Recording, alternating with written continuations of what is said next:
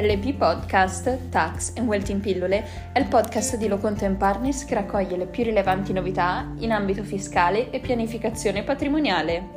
Benvenuti nella puntata numero 158 dedicata al super bonus 110%.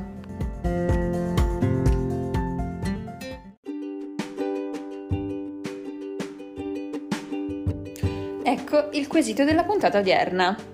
Per far rientrare nel superbonus 110% i lavori, la normativa chiede un miglioramento di due classi energetiche dell'intero edificio, quindi di tutti gli immobili. L'amministratore del condominio invece sostiene che il miglioramento della classe energetica deve essere valutato sulla media dei singoli immobili. Per tale ragione ritengo che, se con il cappotto termico, i pannelli solari e l'installazione delle colonnine di ricarica non si raggiunge un miglioramento delle due classi energetiche, per beneficiare delle agevolazioni da superbonus occorre intervenire sui singoli immobili, previa autorizzazione dei singoli proprietari, per accedere alle singole unità per la redazione dell'APRE, pre e post intervento. In mancanza, l'intero intervento potrebbe non rientrare nel superbonus 110% per mancato salto delle due classi energetiche.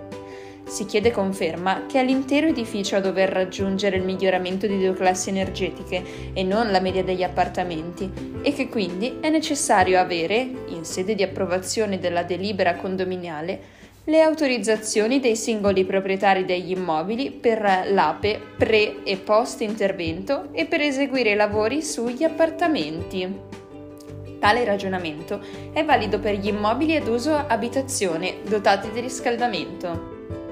Per i garage, quali pertinenze dei singoli appartamenti e per eventuali locali commerciali di cui si compone eventualmente l'edificio, come deve essere inquadrata la problematica delle classi energetiche su tali vani non riscaldati ai fini dell'ottenimento del miglioramento di due classi dell'intero edificio? Come noto, rispetto agli interventi di efficientamento energetico previsti dall'articolo 119 del DL Rilancio, il comma 3 del medesimo decreto accorda la detrazione maggiorata del 110% a condizione che dalla realizzazione degli interventi sia assicurato il miglioramento di almeno due classi energetiche dell'edificio. Il doppio salto di classe può essere conseguito anche con la realizzazione congiunta di interventi trainanti, cappotto e sostituzione della caldaia comune per gli interventi in condominio, e trainati, posa in opera di finestre comprensive di infissi, schermature solari, impianto fotovoltaico, sistemi di accumulo, colonnine di ricarica elettrica, caldaia a condensazione, pompe di calore, scalda acqua PDC, generatori ibridi, sistemi di building automation, microgeneratori. La verifica del miglioramento di due classi energetiche dell'edificio consegue dal confronto dell'APE, attestato di prestazione energetica, convenzionale pre-intervento con quello redatto post-intervento.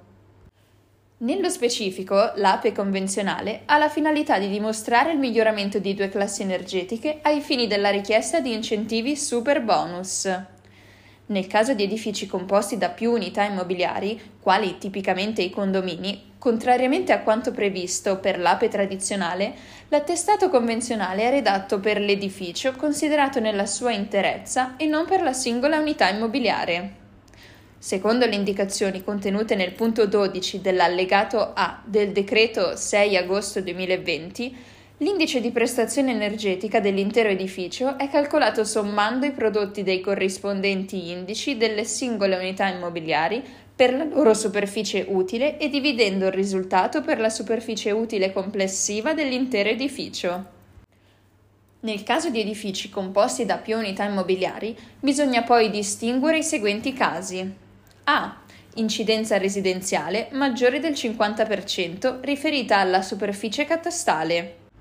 Si considerano nell'APE convenzionale tutte le unità immobiliari di qualsiasi destinazione d'uso dotate di impianto di climatizzazione invernale e le unità immobiliari sprovviste di impianto di climatizzazione invernale nelle quali è legittimo installarlo. B incidenza residenziale inferiore o uguale al 50% riferita alla superficie catastale.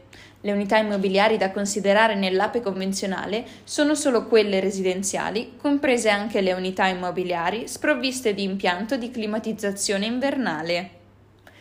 In entrambi i casi sopra riportati, le unità immobiliari sprovviste di impianti si prendono in considerazione, secondo quanto previsto nel punto 2.1 dell'allegato 1 del decreto 26 giugno 2015, linee guida per la certificazione energetica, Nell'APE convenzionale, inoltre, possono essere scorporate le unità immobiliari funzionalmente indipendenti e o adibite ad attività commerciali non direttamente interessate dagli interventi di efficienza energetica, a seconda della percentuale di incidenza residenziale dell'edificio.